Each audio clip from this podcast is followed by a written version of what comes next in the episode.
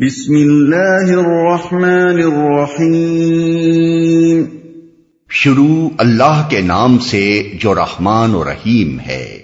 قاف۔ والقرآن المجید۔ بل عجبوا ان جاءهم منهم فقال الكافرون هذا شيء عجيب. أإذا متنا وكنا ترابا ذلك رجع بعيد. قاف، قسم ہے قرآن مجید کی، بلکہ ان لوگوں کو تعجب اس بات پر ہوا کہ ایک خبردار کرنے والا خود انہی میں سے ان کے پاس آ گیا۔ پھر منکرین کہنے لگے، یہ تو عجیب بات ہے، کیا جب ہم مر جائیں گے اور خاک ہو جائیں گے تو دوبارہ اٹھائے جائیں گے؟ یہ واپسی تو عقل سے بعید ہے۔ قرآن مجید۔ مجید کا لفظ عربی زبان میں دو معنوں کے لیے استعمال ہوتا ہے۔ ایک، بلند مرتبہ باعظمت بزرگ اور صاحب عزت و شرف۔ دوسرے، کریم، کثیر العطا بہت نفع پہنچانے والا۔ قرآن کے لیے یہ لفظ ان دونوں معنوں میں استعمال فرمایا گیا ہے۔ قرآن اس لحاظ سے عظیم ہے کہ دنیا کی کوئی کتاب اس کے مقابلے میں نہیں لائی جا سکتی۔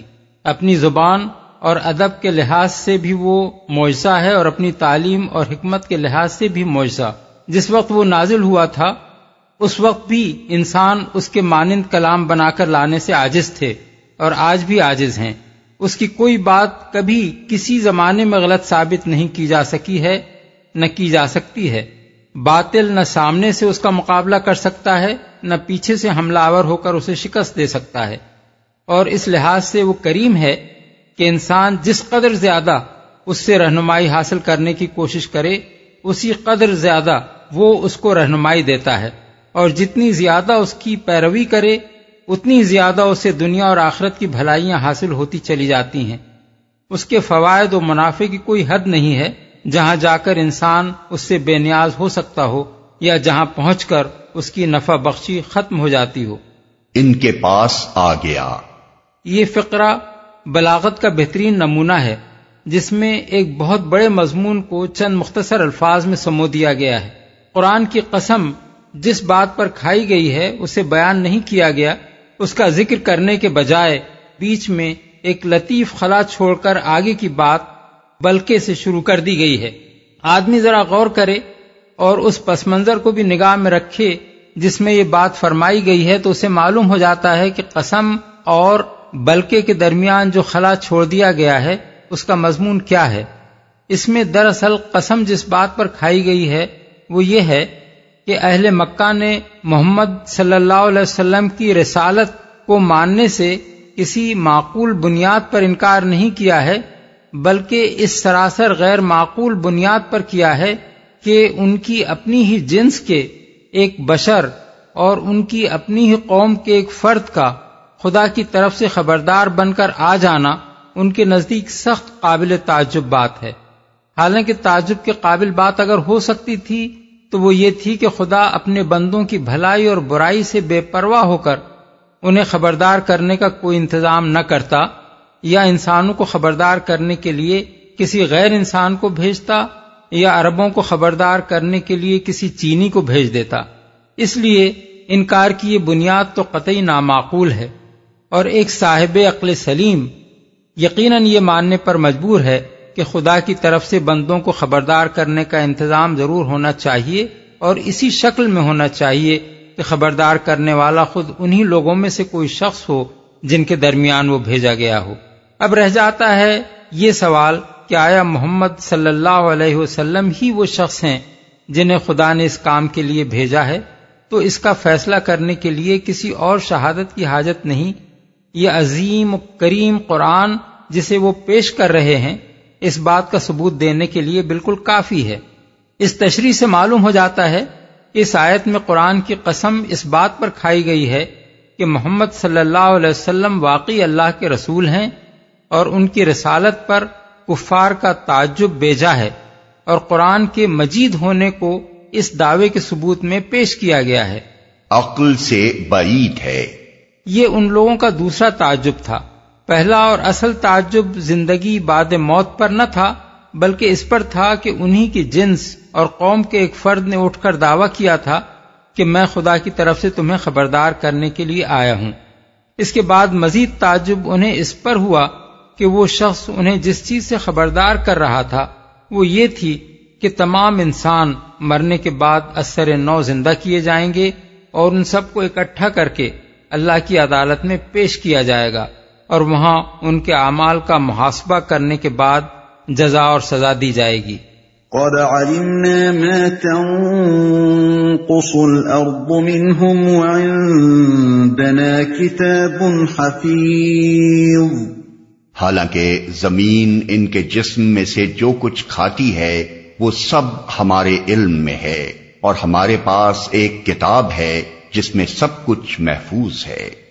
یعنی یہ بات اگر ان لوگوں کی عقل میں نہیں سماتی تو یہ ان کی اپنی ہی عقل کی تنگی ہے۔ اس سے یہ تو لازم نہیں آتا کہ اللہ کا علم اور اس کی قدرت بھی تنگ ہو جائے۔ یہ سمجھتے ہیں کہ ابتدائے آفرینش سے قیامت تک مرنے والے بے شمار انسانوں کے جسم کے اجزاء جو زمین میں بکھر چکے ہیں اور آئندہ بکھرتے چلے جائیں گے، ان کو جمع کرنا کسی طرح ممکن نہیں ہے۔ لیکن واقعہ یہ ہے کہ ان میں سے ہر ہر جز جس شکل میں جہاں بھی ہے، اللہ تعالیٰ براہ راست اس کو جانتا ہے اور مزید براں اس کا پورا ریکارڈ اللہ کے دفتر میں محفوظ کیا جا رہا ہے، جس سے کوئی ایک ذرہ بھی چھوٹا ہوا نہیں ہے۔ جس وقت اللہ کا حکم ہوگا، اسی وقت آنن فانن اس کے فرشتے اس ریکارڈ سے رجوع کر کے ایک ایک ذرے کو نکال لائیں گے اور تمام انسانوں کے وہی جسم پھر بنا دیں گے۔ جن میں رہ کر انہوں نے دنیا کی زندگی میں کام کیا تھا۔ یہ آیت بھی من جملہ ان آیات کے ہے جن میں اس بات کی سراہد کی گئی ہے کہ آخرت کی زندگی نہ صرف یہ کہ ویسی ہی جسمانی زندگی ہوگی جیسی اس دنیا میں ہے، بلکہ جسم بھی ہر شخص کا وہی ہوگا جو اس دنیا میں تھا۔ اگر حقیقت یہ نہ ہوتی تو کفار کی بات کے جواب میں یہ کہنا بالکل بے معنی تھا کہ زمین تمہارے جسم میں سے جو کچھ کھاتی ہے وہ سب ہمارے علم میں ہے اور ذرے ذرے کا ریکارڈ موجود ہے۔ بل كذبوا بالحق لما جاءهم فهم في امر مريج بلکہ ان لوگوں نے تو جس وقت حق ان کے پاس آیا اسی وقت اسے صاف جھٹلا دیا۔ اسی وجہ سے اب یہ الجھن میں پڑے ہوئے ہیں۔ اس مختصر سے فقرے میں بھی ایک بہت بڑا مضمون بیان کیا گیا ہے۔ اس کا مطلب یہ ہے کہ ان لوگوں نے صرف تعجب کرنے اور بعید از عقل ٹھہرانے پر ہی اکتفا نہ کیا، بلکہ جس وقت محمد صلی اللہ علیہ وسلم نے اپنی دعوت حق پیش کی، اسی وقت بلا تعمل اسے قطعی جھوٹ قرار دے دیا۔ اس کا نتیجہ لازمن یہ ہونا تھا اور یہی ہوا کہ انہیں اس دعوت اور اس کے پیش کرنے والے رسول کے معاملے میں کسی ایک موقف پر قرار نہیں ہے۔ کبھی اس کو شاعر کہتے ہیں تو کبھی کاہن، اور کبھی مجنون۔ کبھی کہتے ہیں کہ یہ جادوگر ہے، اور کبھی کہتے ہیں کہ کسی نے اس پر جادو کر دیا ہے۔ کبھی کہتے ہیں کہ یہ اپنی بڑائی قائم کرنے کے لیے خود یہ چیز بنا لایا ہے، اور کبھی یہ الزام تراشتے ہیں کہ اس کے پس پشت کچھ دوسرے لوگ ہیں جو یہ کلام گھر گھر کر اسے دیتے ہیں۔ یہ متضاد باتیں خود ظاہر کرتی ہیں کہ یہ لوگ اپنے موقف میں بالکل الجھ کر رہ گئے ہیں۔ اس الجھن میں یہ ہرگز نہ پڑتے۔ اگر جلد بازی کر کے نبی کو پہلے ہی قدم پر جھٹلا نہ دیتے اور بلا فکر و تعمل ایک پیشگی فیصلہ صادر کر دینے سے پہلے سنجیدگی کے ساتھ غور کرتے کہ یہ دعوت کون پیش کر رہا ہے۔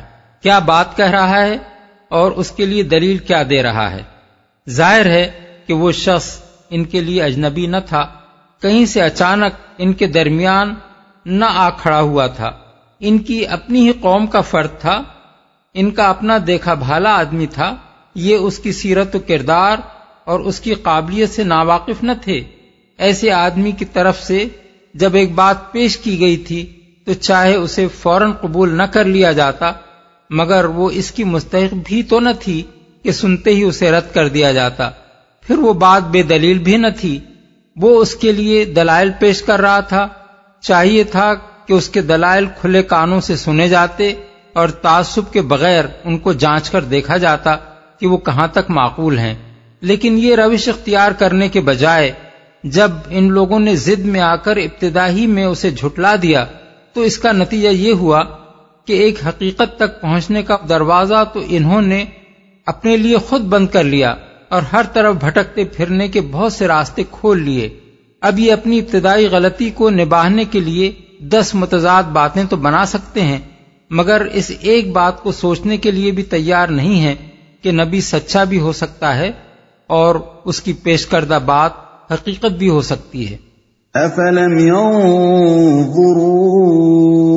الى السماء فوقهم كيف بنيناها وزيناها وما لها من فروج۔ اچھا تو کیا انہوں نے کبھی اپنے اوپر آسمان کی طرف نہیں دیکھا؟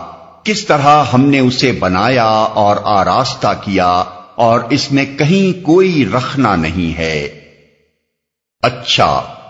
اوپر کی پانچ آیتوں میں کفار مکہ کے موقف کی نامعقولیت واضح کرنے کے بعد اب بتایا جا رہا ہے کہ آخرت کی جو خبر محمد صلی اللہ علیہ وسلم نے دی ہے، اس کی صحت کے دلائل کیا ہیں؟ اس مقام پر یہ بات اچھی طرح سمجھ لینی چاہیے کہ کفار جن دو باتوں پر تعجب کا اظہار کر رہے تھے، ان میں سے ایک یعنی محمد صلی اللہ علیہ وسلم کی نبوت کے برق ہونے کی دو دلیلیں ابتدائی میں دی جا چکی ہیں۔ اول یہ کہ وہ تمہارے سامنے قرآن مجید پیش کر رہے ہیں، جو ان کے نبی ہونے کا کھلا ہوا ثبوت ہے۔ دوم یہ کہ وہ تمہاری اپنی ہی جنس اور قوم اور برادری کے آدمی ہیں۔ اچانک آسمان سے یا کسی دوسری سرزمین سے نہیں آ گئے ہیں کہ تمہارے لیے ان کی زندگی اور سیرت و کردار کو جانچ کر یہ تحقیق کرنا مشکل ہو کہ وہ قابل اعتماد آدمی ہیں یا نہیں۔ اور یہ قرآن ان کا اپنا گھڑا ہوا کلام ہو بھی سکتا ہے یا نہیں۔ اس لیے ان کے دعوی نبوت پر تمہارا تعجب بیجا ہے۔ یہ استدلال تفصیل کے ساتھ پیش کرنے کے بجائے دو مختصر اشاروں کی شکل میں بیان کیا گیا ہے۔ کیونکہ جس زمانے میں محمد صلی اللہ علیہ وسلم خود مکے میں کھڑے ہو کر ان لوگوں کو قرآن سنا رہے تھے، جو بچپن سے جوانی اور ادھیڑ عمر تک آپ کی ساری زندگی دیکھے ہوئے تھے، اس وقت ان اشاروں کی پوری تفصیل ماحول کے ہر شخص پر آپ ہی واضح تھی۔ اس لیے اس کو چھوڑ کر اب تفصیلی استدلال اس دوسری بات کی صداقت پر کیا جا رہا ہے جس کو وہ لوگ عجیب اور عقل سے بعید کہہ رہے تھے۔ آراستہ کیا۔ یہاں آسمان سے مراد وہ پورا عالم بالا ہے جسے انسان شب و روز اپنے اوپر چھایا ہوا دیکھتا ہے جس میں دن کو سورج چمکتا ہے اور رات کو چاند۔ اور بے حد و حساب تارے روشن نظر آتے ہیں۔ جسے آدمی برہنا آنکھی سے دیکھے تو حیرت تاری ہو جاتی ہے۔ لیکن اگر دوربین لگا لے تو ایک ایسی وسیع و عریض کائنات اس کے سامنے آتی ہے جو ناپیدا کنار ہے۔ کہیں سے شروع ہو کر کہیں ختم ہوتی نظر نہیں آتی۔ ہماری زمین سے لاکھوں گنے بڑے عظیم الشان سیارے اس کے اندر گیندوں کی طرح گھوم رہے ہیں۔ ہمارے سورج سے ہزاروں درجہ زیادہ روشن تارے اس میں چمک رہے ہیں۔ ہمارا یہ پورا نظام شمسی، اس کی صرف ایک کہکشاں یعنی گیلیکسی کے ایک کونے میں پڑا ہوا ہے۔ تنہا اسی ایک کہکشاں میں ہمارے سورج جیسے کم از کم تین ارب دوسرے تارے یعنی ثوابت موجود ہیں۔ اور اب تک کا انسانی مشاہدہ ایسی ایسی دس لاکھ کہکشانوں کا پتہ دے رہا ہے۔ ان لاکھوں کہکشانوں میں سے ہماری قریب ترین ہمسایہ کہکشاں اتنے فاصلے پر واقع ہے کہ اس کی روشنی ایک لاکھ چھیاسی ہزار میل فی سیکنڈ کی رفتار سے چل کر دس لاکھ سال میں زمین تک پہنچتی ہے۔ یہ تو کائنات کے صرف اس حصے کی وسعت کا حال ہے جو اب تک انسان کے علم اور اس کے مشاہدے میں آئی ہے۔ خدا کی خدائی کس قدر وسیع ہے، اس کا کوئی اندازہ ہم نہیں کر سکتے۔ ہو سکتا ہے کہ انسان کی معلوم کائنات اس پوری کائنات کے مقابلے میں وہ نسبت بھی نہ رکھتی ہو جو قطرے کو سمندر سے ہے۔ اس عظیم کارگاہ ہستبوت کو جو خدا وجود میں لایا ہے، اس کے بارے میں زمین پر رینگنے والا یہ چھوٹا سا حیوان ناطق، جس کا نام انسان ہے، اگر یہ حکم لگائے کہ وہ اسے مرنے کے بعد دوبارہ پیدا نہیں کر سکتا، تو یہ اس کی اپنی ہی عقل کی تنگی ہے۔ کائنات کے خالق کی قدرت اس سے کیسے تنگ ہو جائے گی؟ کوئی رکھنا نہیں ہے۔ یعنی اپنی اس حیرت انگیز وسعت کے باوجود یہ عظیم الشان نظام کائنات ایسا مسلسل اور مستحکم ہے اور اس کی بندش اتنی چست ہے کہ اس میں کسی جگہ کوئی دراڑ یا شگاف نہیں ہے اور اس کا تسلسل کہیں جا کر ٹوٹ نہیں جاتا۔ اس چیز کو ایک مثال سے اچھی طرح سمجھا جا سکتا ہے۔ جدید زمانے کے ریڈیائی حیدانوں نے ایک کہکشانی نظام کا مشاہدہ کیا ہے، جسے وہ ممبا تین، جیم دو سو پچانوے یعنی source three C two ninety five کے نام سے تعبیر کرتے ہیں۔ اس کے متعلق ان کا اندازہ یہ ہے کہ اس کی جو شعائیں اب ہم تک پہنچ رہی ہیں، وہ چار ارب سال سے بھی زیادہ مدت پہلے اس میں سے روانہ ہوئی ہوں گی۔ اس بعید ترین فاصلے سے ان شعاؤں کا زمین تک پہنچنا آخر کیسے ممکن ہوتا؟ اگر زمین اور اس کہکشاں کے درمیان کائنات کا تسلسل کسی جگہ سے ٹوٹا ہوا ہوتا اور اس کی بندش میں کہیں شگاف پڑا ہوا ہوتا۔ اللہ تعالیٰ اس حقیقت کی طرف اشارہ کر کے دراصل یہ سوال آدمی کے سامنے پیش کرتا ہے کہ میری کائنات کے اس نظام میں جب تم ایک ذرا سے رکھنے کی نشاندہی بھی نہیں کر سکتے تو میری قدرت میں اس کمزوری کا تصور کہاں سے تمہارے دماغ میں آ گیا کہ تمہاری مہلت امتحان ختم ہو جانے کے بعد تم سے حساب لینے کے لیے میں تمہیں پھر زندہ کر کے اپنے سامنے حاضر کرنا چاہوں تو نہ کر سکوں گا۔ یہ صرف امکان آخرت ہی کا ثبوت نہیں ہے، بلکہ توحید کا ثبوت بھی ہے۔ چار ارب سال نوری یعنی لائٹ ایئرس کی مسافت سے ان شعاؤں کا زمین تک پہنچنا اور یہاں انسان کے بنائے ہوئے آلات کی گرفت میں آنا سریحن اس بات پر دلالت کرتا ہے کہ اس کہکشاں سے لے کر زمین تک کی پوری دنیا مسلسل ایک ہی مادے سے بنی ہوئی ہے۔ ایک ہی طرح کی قوتیں اس میں کار فرما ہیں اور کسی فرق و تفاوت کے بغیر وہ سب ایک ہی طرح کے قوانین پر کام کر رہی ہیں۔ اگر ایسا نہ ہوتا تو یہ شعائیں نہ یہاں تک پہنچ سکتی تھیں اور نہ ان آلات کی گرفت میں آ سکتی تھیں۔ جو انسان نے زمین اور اس کے ماحول میں کام کرنے والے قوانین کا فہم حاصل کر کے بنائے ہیں۔ اس سے ثابت ہوتا ہے کہ ایک ہی خدا اس پوری کائنات کا خالق و مالک اور حاکم و مدبر ہے۔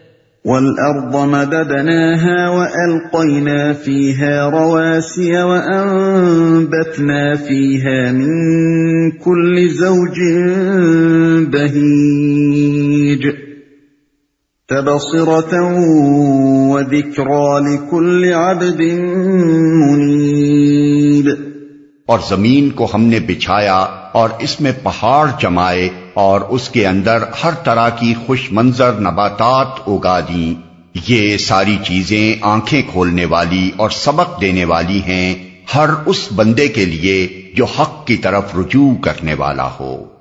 وَنَزَّلْنَا مِنَ السَّمَاءِ مَاءً مُبَارَكًا فَأَنبَتْنَا بِهِ جَنَّاتٍ وَحَبَّ الْحَصِيدِ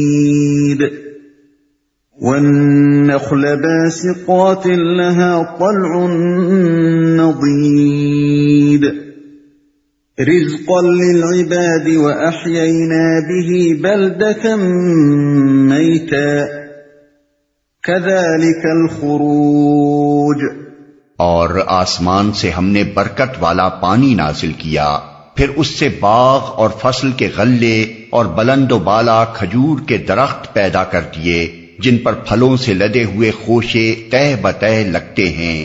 یہ انتظام ہے بندوں کو رزق دینے کا۔ اس پانی سے ہم ایک مردہ زمین کو زندگی بخش دیتے ہیں۔ مرے ہوئے انسانوں کا زمین سے نکلنا بھی اسی طرح ہوگا۔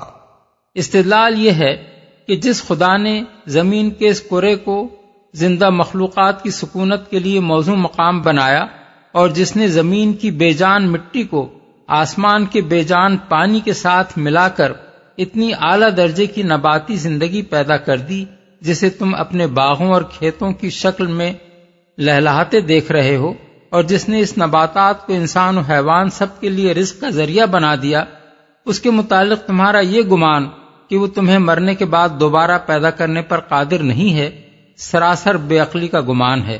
تم اپنی آنکھوں سے آئے دن دیکھتے ہو کہ ایک علاقہ بالکل خشک اور بے جان پڑا ہوا ہے۔ بارش کا ایک چھینٹا پڑتے ہی اس کے اندر سے یکائک زندگی کے چشمے پھوٹ نکلتے ہیں۔ مدتوں کی مری ہوئی جڑیں یکلخ جی اٹھتی ہیں اور طرح طرح کے حشرات العرض زمین کی تہوں سے نکل کر اچھل کود شروع کر دیتے ہیں۔ یہ اس بات کا کھلا ہوا ثبوت ہے کہ موت کے بعد دوبارہ زندگی ناممکن نہیں ہے۔ اپنے اس سری مشاہدے کو جب تم نہیں جھٹلا سکتے تو اس بات کو کیسے جھٹلاتے ہو کہ جب خدا چاہے گا تم خود بھی اسی طرح زمین سے نکل آؤ گے جس طرح نباتات کی کوپریں نکل آتی ہیں۔ اس سلسلے میں یہ بات قابل ذکر ہے کہ عرب کی سرزمین میں بہت سے علاقے ایسے ہیں جہاں بسا اوقات پانچ پانچ برس بارش نہیں ہوتی، بلکہ کبھی کبھی اس سے بھی زیادہ مدت گزر جاتی ہے اور آسمان سے قطرہ تک نہیں ٹپکتا۔ اتنے طویل زمانے تک تپتے ہوئے ریگستانوں میں گھاس کی جڑوں اور حشرات العرض کا زندہ رہنا قابل تصور نہیں ہے، اس کے باوجود جب وہاں کسی وقت تھوڑی سی بارش بھی ہو جاتی ہے تو گھاس نکل آتی ہے اور حشرات العرض جی اٹھتے ہیں۔ اس لیے عرب کے لوگ اس استدلال کو ان لوگوں کی بنسبت زیادہ اچھی طرح سمجھ سکتے ہیں، جنہیں اتنی طویل خشک سالی کا تجربہ نہیں ہوتا۔ كذبت قبلهم قوم نوح وأصحاب الرس وثمود وعاد وفرعون وإخوان لوط وأصحاب الأيكة وقوم تبع كل كذب الرسل فحق وعيد. ان سے پہلے نوح کی قوم اور اصحاب الرس اور سمود اور آد اور فرعون اور لوت کے بھائی اور ایکا والے اور تبا کی قوم کے لوگ بھی جھٹلا چکے ہیں۔ ہر ایک نے رسولوں کو جھٹلایا اور آخر کار میری وعید ان پر چسپاں ہو گئی۔ اصحاب الرس۔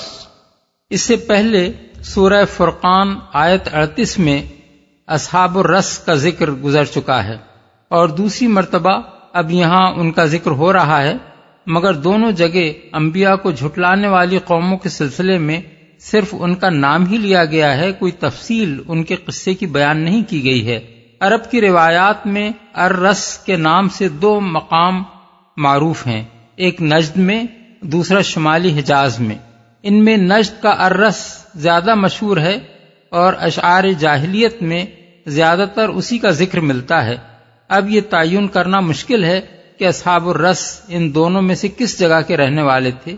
ان کے قصے کی بھی کوئی قابل اعتماد تفصیل کسی روایت میں نہیں ملتی۔ زیادہ سے زیادہ بس اتنی بات صحت کے ساتھ کہی جا سکتی ہے کہ یہ کوئی ایسی قوم تھی جس نے اپنے نبی کو کنویں میں پھینک دیا تھا۔ لیکن قرآن مجید میں جس طرح ان کی طرف محض ایک اشارہ کر کے چھوڑ دیا گیا ہے، اس سے خیال ہوتا ہے کہ نزول قرآن کے زمانے میں اہل عرب بالعموم اس قوم اور اس کے قصے سے واقف تھے اور بعد میں یہ روایات تاریخ میں محفوظ نہ رہ سکیں۔ فرعون۔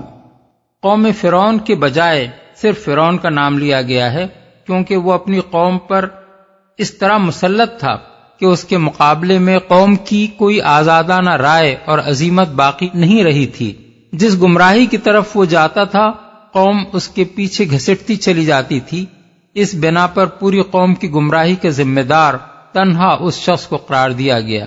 جہاں قوم کے لیے رائے اور عمل کی آزادی موجود ہو، وہاں اپنے اعمال کا بوجھ وہ خود اٹھاتی ہے۔ اور جہاں ایک آدمی کی آمریت نے قوم کو بے بس کر رکھا ہو، وہاں وہی ایک آدمی پوری قوم کے گناہوں کا بار اپنے سر لے لیتا ہے۔ اس کا یہ مطلب نہیں ہے کہ فرد واحد پر یہ بودھ لج جانے کے بعد قوم سبکدوش ہو جاتی ہے۔ نہیں قوم پر اس صورت میں اس اخلاقی کمزوری کی ذمہ داری عائد ہوتی ہے کہ اس نے کیوں اپنے اوپر ایک آدمی کو اس طرح مسلط ہونے دیا۔ اسی چیز کی طرف سورہ زخرف آیت چون میں اشارہ کیا گیا ہے کہ فس تخف قوم ہو ف ہو ان کانو قومن فاسقین۔ یعنی فرون نے اپنی قوم کو ہلکا سمجھا اور انہوں نے اس کی اطاعت کی۔ در حقیقت وہ تھے ہی فاسق لوگ۔ جھٹلا چکے ہیں۔ یعنی ان سب نے اپنے رسولوں کی رسالت کو بھی جھٹلایا اور ان کی دی ہوئی اس خبر کو بھی جھٹلایا کہ تم مرنے کے بعد پھر اٹھائے جاؤ گے۔ رسولوں کو جھٹلایا۔ اگرچہ ہر قوم نے صرف اس رسول کو جھٹلایا جو اس کے پاس بھیجا گیا تھا مگر چونکہ وہ اس خبر کو جھٹلا رہی تھی جو تمام رسول بال اتفاق پیش کرتے رہے ہیں اس لیے ایک رسول کو جھٹلانا در حقیقت تمام رسولوں کو جھٹلا دینا تھا۔ علاوہ بری ان قوموں میں سے ہر ایک نے محض اپنے ہاں آنے والے رسول ہی کی رسالت کا انکار نہ کیا تھا، بلکہ وہ سرے سے یہی بات ماننے کے لیے تیار نہ تھی کہ انسانوں کی ہدایت کے لیے کوئی انسان اللہ تعالی کی طرف سے معمور ہو کر آ سکتا ہے۔ اس لیے وہ نفس رسالت کی منکر تھیں اور ان میں سے کسی کا جرم بھی صرف ایک رسول کی تقسیب تک محدود نہ تھا۔ وعید ان پر چسپاں ہو گئی۔ یہ آخرت کے حق میں تاریخی استدلال ہے۔ اس سے پہلے کی چھ آیتوں میں امکان آخرت کے دلائل دیے گئے تھے اور اب ان آیات میں عرب اور اس کے گرد و پیش کی قوموں کے تاریخی انجام کو اس بات کی دلیل کے طور پر پیش کیا گیا ہے کہ آخرت کا جو عقیدہ تمام انبیاء علیہ السلام پیش کرتے رہے ہیں، وہی حقیقت کے عین مطابق ہے، کیونکہ اس کا انکار جس قوم نے بھی کیا، وہ شدید اخلاقی بگاڑ میں مبتلا ہو کر رہی اور آخر کار خدا کے عذاب نے آ کر اس کے وجود سے دنیا کو پاک کیا۔ آخرت کے انکار اور اخلاق کے بگاڑ کا یہ لزوم جو تاریخ کے دوران میں مسلسل نظر آ رہا ہے، اس امر کا سری ثبوت ہے کہ انسان فی الواقع اس دنیا میں غیر ذمہ دار اور غیر جواب دہ بنا کر نہیں چھوڑ دیا گیا ہے، بلکہ اسے لازمن اپنی مہلت عمل ختم ہونے کے بعد اپنے اعمال کا حساب دینا ہے۔ اسی لیے تو جب کبھی وہ اپنے آپ کو غیر ذمہ دار سمجھ کر دنیا میں کام کرتا ہے، اس کی پوری زندگی تباہی کے راستے پر چل پڑتی ہے۔ کسی کام سے اگر پے در پے غلط نتائج برآمد ہوتے چلے جائیں، تو یہ اس بات کی کھلی علامت ہے کہ وہ کام حقیقت سے متصادم ہو رہا ہے۔ بالخلق بل هم لبس من خلق جدید۔ کیا پہلی بار کی تخلیق سے ہم آجز تھے مگر ایک نئی تخلیق کی طرف سے یہ لوگ شک میں پڑے ہوئے ہیں۔ یہ آخرت کے حق میں عقلی استدلال ہے۔ جو شخص خدا کا منکر نہ ہو اور حماقت کی اس حد تک نہ پہنچ گیا ہو کہ اس منظم کائنات اور اس کے اندر انسان کی پیدائش کو محض ایک اتفاقی حادثہ قرار دینے لگے۔ اس کے لیے یہ معنی بغیر چارہ نہیں ہے کہ خدا ہی نے ہمیں اور اس پوری کائنات کو پیدا کیا ہے۔ اب یہ امر واقعہ کہ ہم اس دنیا میں زندہ موجود ہیں اور زمین و آسمان کا یہ سارا کارخانہ ہماری آنکھوں کے سامنے چل رہا ہے، آپ ہی اس بات کا سری ثبوت ہے کہ خدا ہمیں اور اس کائنات کو پیدا کرنے سے عاجز نہ تھا۔ اس کے بعد اگر کوئی شخص یہ کہتا ہے کہ قیامت برپا کرنے کے بعد وہی خدا ایک دوسرا نظام عالم نہ بنا سکے گا اور موت کے بعد وہ ہمیں دوبارہ پیدا نہ کر سکے گا، تو وہ محض خلاف عقل بات کہتا ہے۔ خدا آجز ہوتا تو پہلے ہی پیدا نہ کر سکتا۔ جب وہ پہلے پیدا کر چکا ہے اور اسی تخلیق کی بدولت ہم خود وجود میں آئے بیٹھے ہیں تو یہ فرض کر لینے کے لیے آخر کیا معقول بنیاد ہو سکتی ہے کہ اپنی ہی بنائی ہوئی چیز کو توڑ کر پھر بنا دینے سے واجز ہو جائے گا؟